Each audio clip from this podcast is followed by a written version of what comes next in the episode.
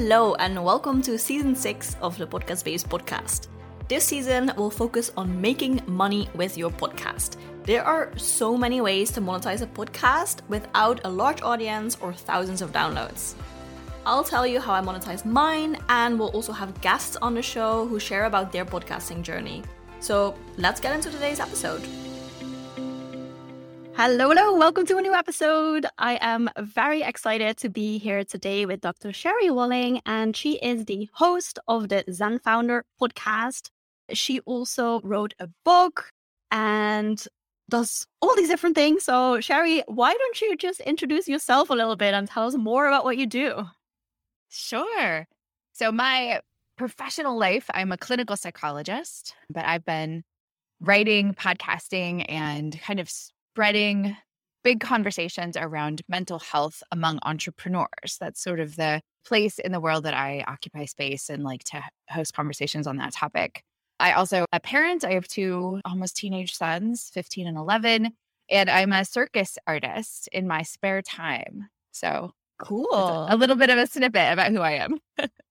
very cool, very cool. So how does the podcast fit into all of these different things that you do and being a mother being a circus artist super cool and being a clinical psychologist? Like when did you decide i want a podcast well i had a very traditional job.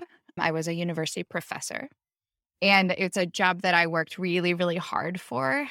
I really loved teaching. I loved interacting with students but the job wasn't a very good fit for me in reality. I was kind of overwhelmed by all of the meetings and just the sort of obligations of being in that role that I, I just didn't love. So it was a really hard process to decide to resign, but eventually I did. So I'm like the world's youngest retired professor. But after I left that position, I realized that I still wanted to be a teacher. Like I wanted to use my voice to spread ideas and thoughts and kind of share what I was thinking about.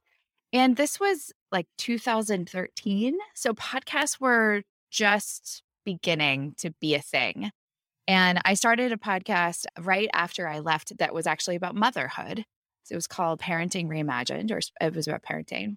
And it was really to fill that void. I wanted to talk to interesting people and explore ideas and put those ideas out in the world. And so podcasting was a great place to do that.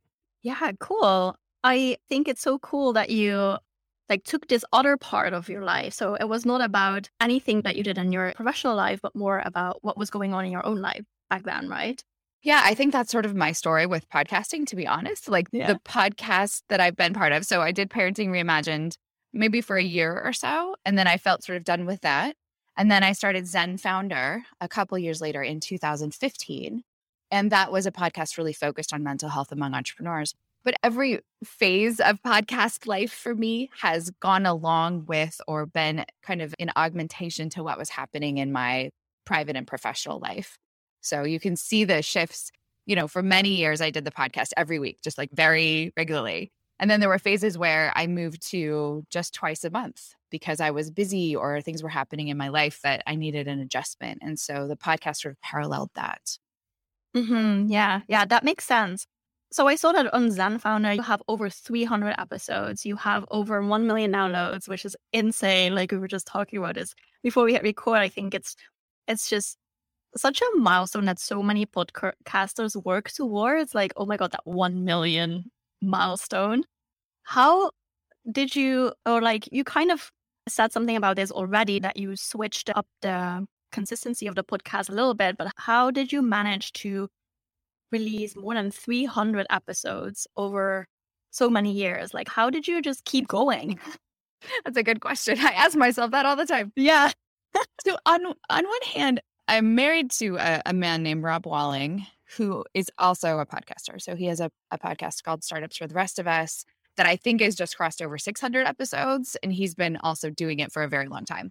So I've got this lovely accountability partner built into my home who is really good at consistent execution. Like he just does an episode every week.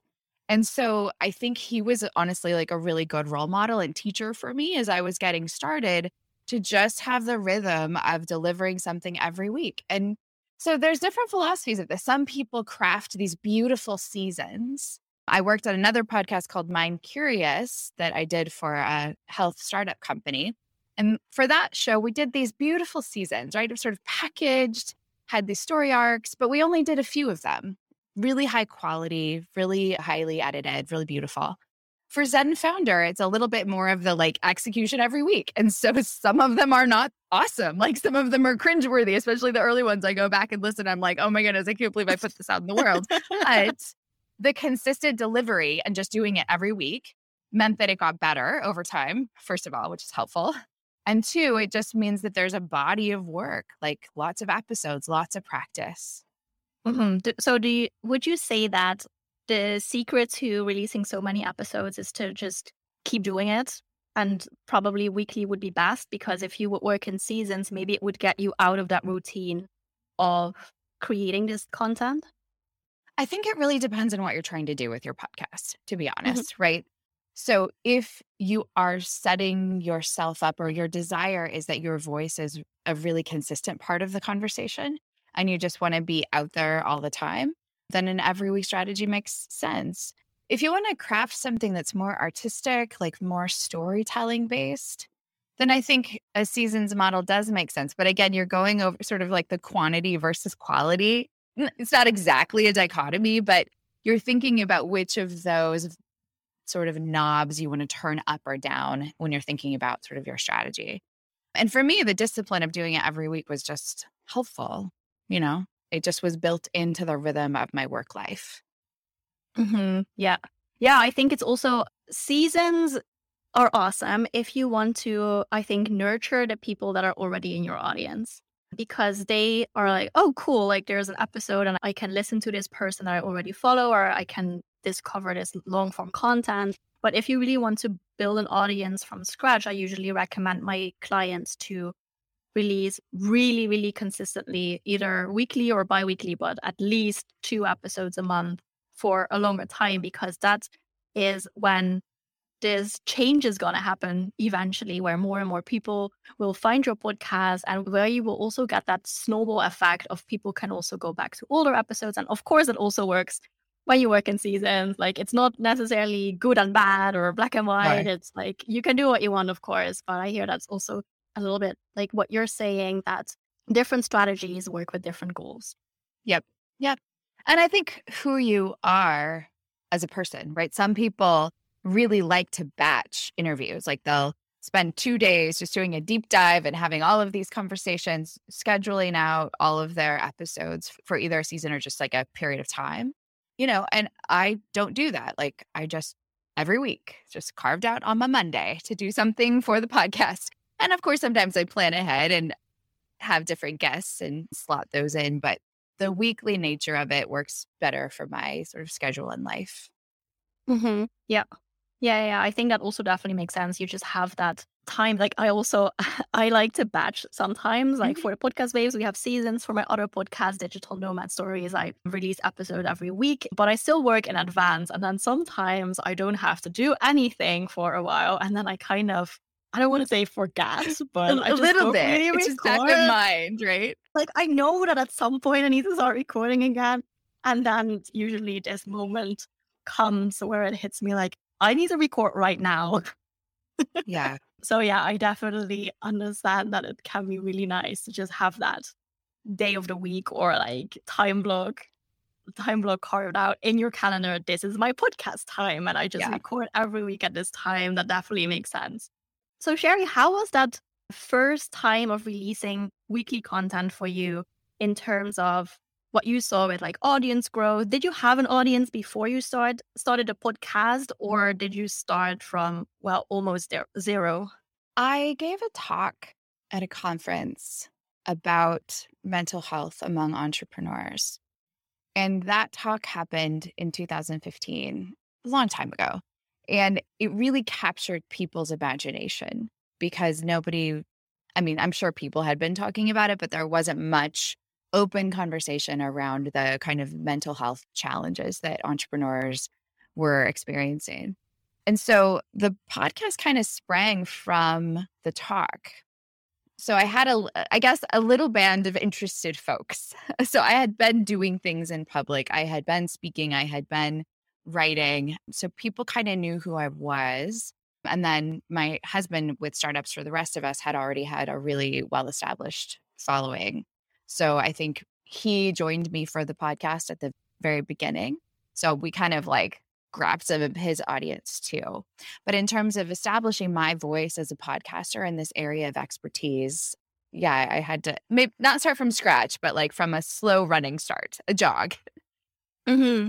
So how was it for you? Because I know that so many podcasters, they start a podcast and they're super, super excited. Like, oh, this is this new thing. This is going to be big. This is going to be awesome. But then after the initial few weeks, maybe to a few months, it's not as new anymore. And I, I know that a lot of people, including myself, might get discouraged. Maybe they're not seeing the growth that they want to see in their audience. Maybe there is no sponsors banging on the door yet. Yeah. You know, like we all have these big expectations usually. How was that for you? Like, how did you did you even feel that, or and then how did you overcome that? On one hand, I think I picked a topic that people really wanted to talk about.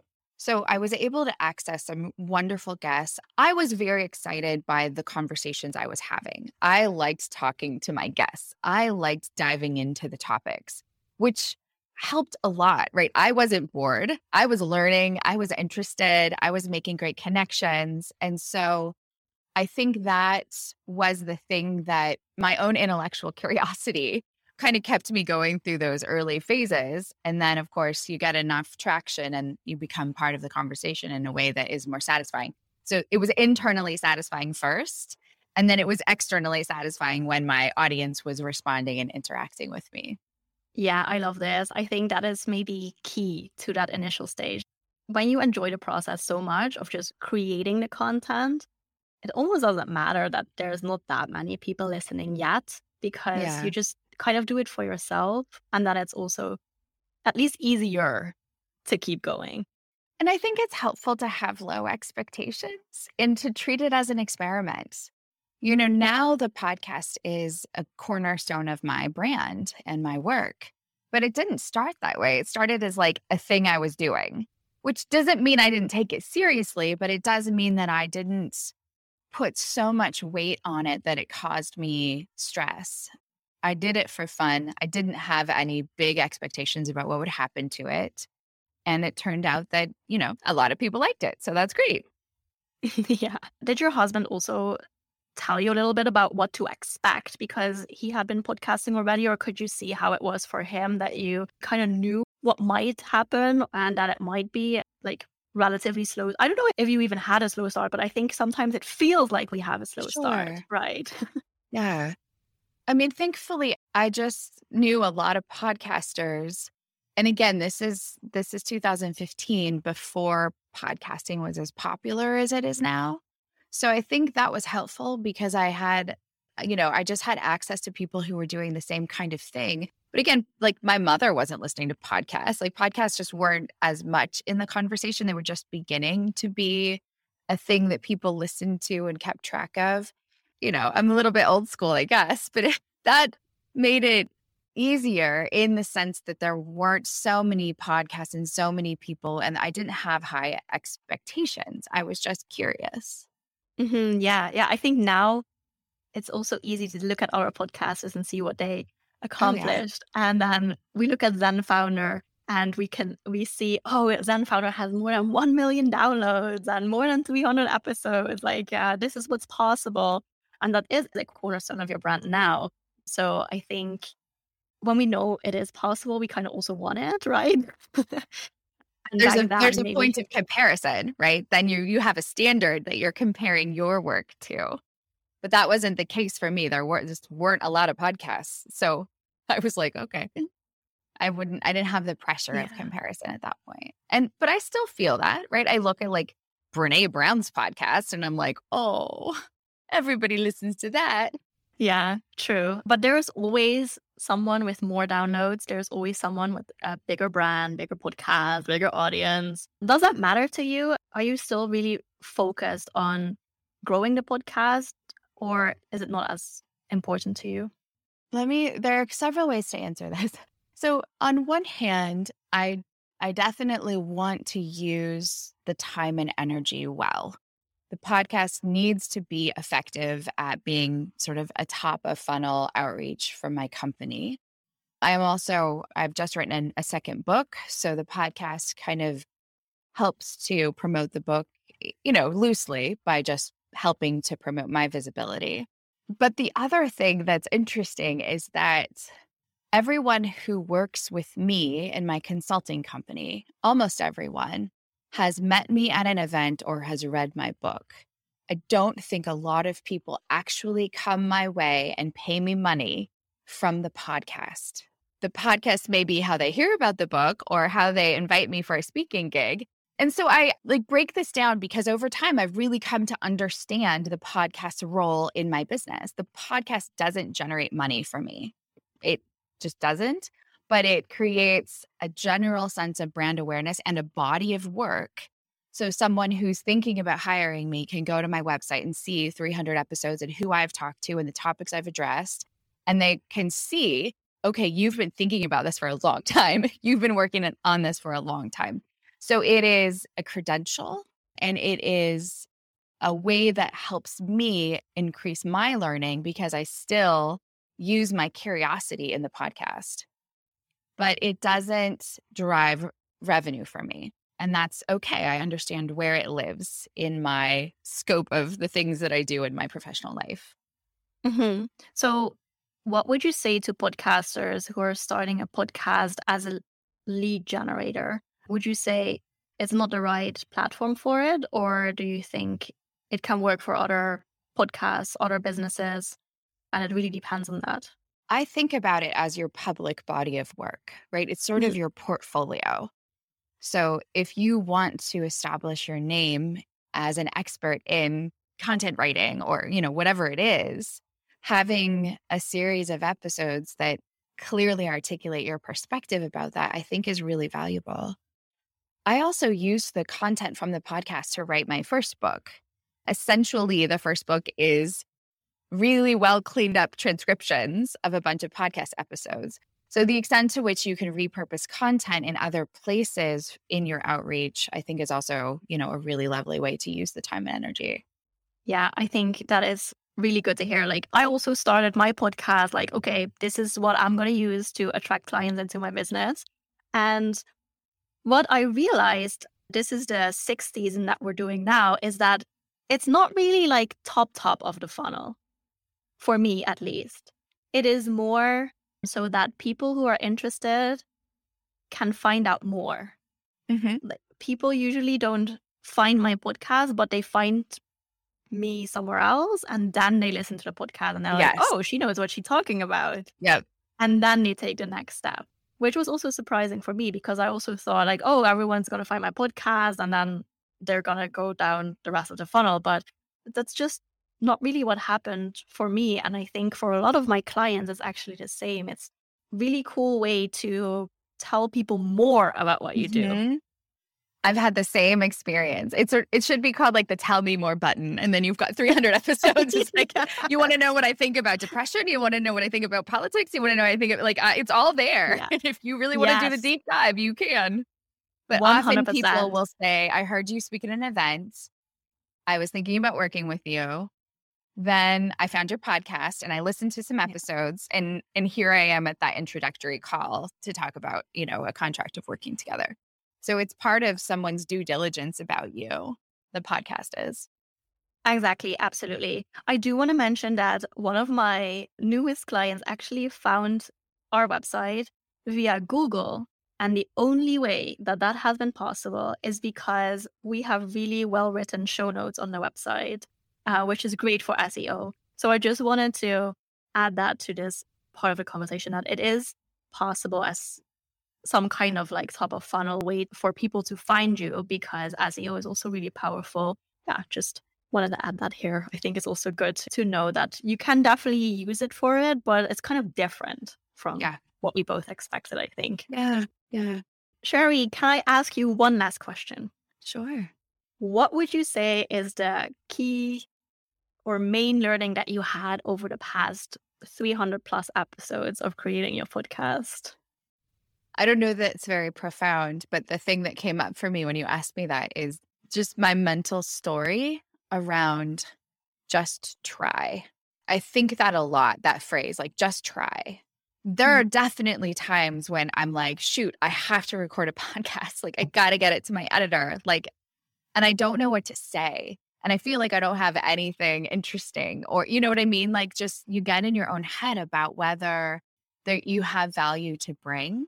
And I think that the mental game for me has been to come back to that very simple phrase of just try, just plug in the mic, just just send that email to that really difficult to get guest and just try. So yeah. I think the podcast has been a really good teacher for me in my own professional growth and the it's not even that I'm taking big risks, but it's practice in silencing the negative voices in my head that might otherwise say, you don't have anything interesting to say. That guest is never going to respond to you. Nobody's ever going to listen to this. Like, you know, we all have those negative stories, but the discipline of doing the podcast is the discipline of practicing, trying over and over and over and showing up to the work, even if you don't always feel like it. Great answer. I think that's what we what we all have to hear sometimes. Just try. And I also hear that like just try it also means that it doesn't have to be perfect. Mm-hmm. Right. You just you just try. Like you just do your best and that's all you can do, right? Yeah. I think that's been the the value of just shipping it and of being committed to publishing something even if it's not perfect is also really helpful it's helpful practice thank you so much for sharing this it was so good to hear about how you reached this awesome milestone of 1 million downloads uh, more than 300 episodes to learn more about your podcast journey i learned a lot from you and i know that our audience today will have the same experience so thank you so much for coming on the podcast my pleasure. Thanks for having me. Can you tell us where people can find the podcast and where they can learn more about you and your work? Yeah. My podcast is called Zen Founder, Z E N Founder, and it's at zenfounder.com. And I also have a new book coming out, which is called Touching Two Worlds, and people can find that at touchingtwoworlds.com. And I'm on Instagram and Twitter at Sherry Walling. Cool. We'll also add all the links to the show notes so you can go there, check out the book, check out the podcast, follow Sherry. And yeah, thank you so much for being here today, Sherry. Thanks, Anne. That's it for today. Thank you so much for listening. Make sure to reach out to our guest if you found her tips useful. It's always good to hear that. And don't forget, I'm releasing another episode on Wednesday. These Wednesday apps are really short and quick with a tip that you can implement right away. So I'll see you there.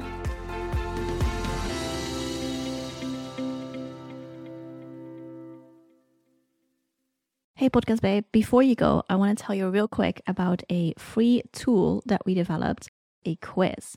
So if you have heard me talking about podcast monetization and all the different options that you have, and you're like, okay, cool, but what's the right one for me? That is exactly what you can find out in this quiz. So if you go to thepodcastbabes.com forward slash quiz, you can answer nine questions. It will only take you five minutes. And one of the podcast monetization strategies will roll out of this quiz as the perfect strategy for you. Of course, I will also give you some tips on how to get started, some podcast episodes to listen to, specified to the outcome of your quiz. So go to the podcast babes forward slash quiz, take the quiz, and start monetizing.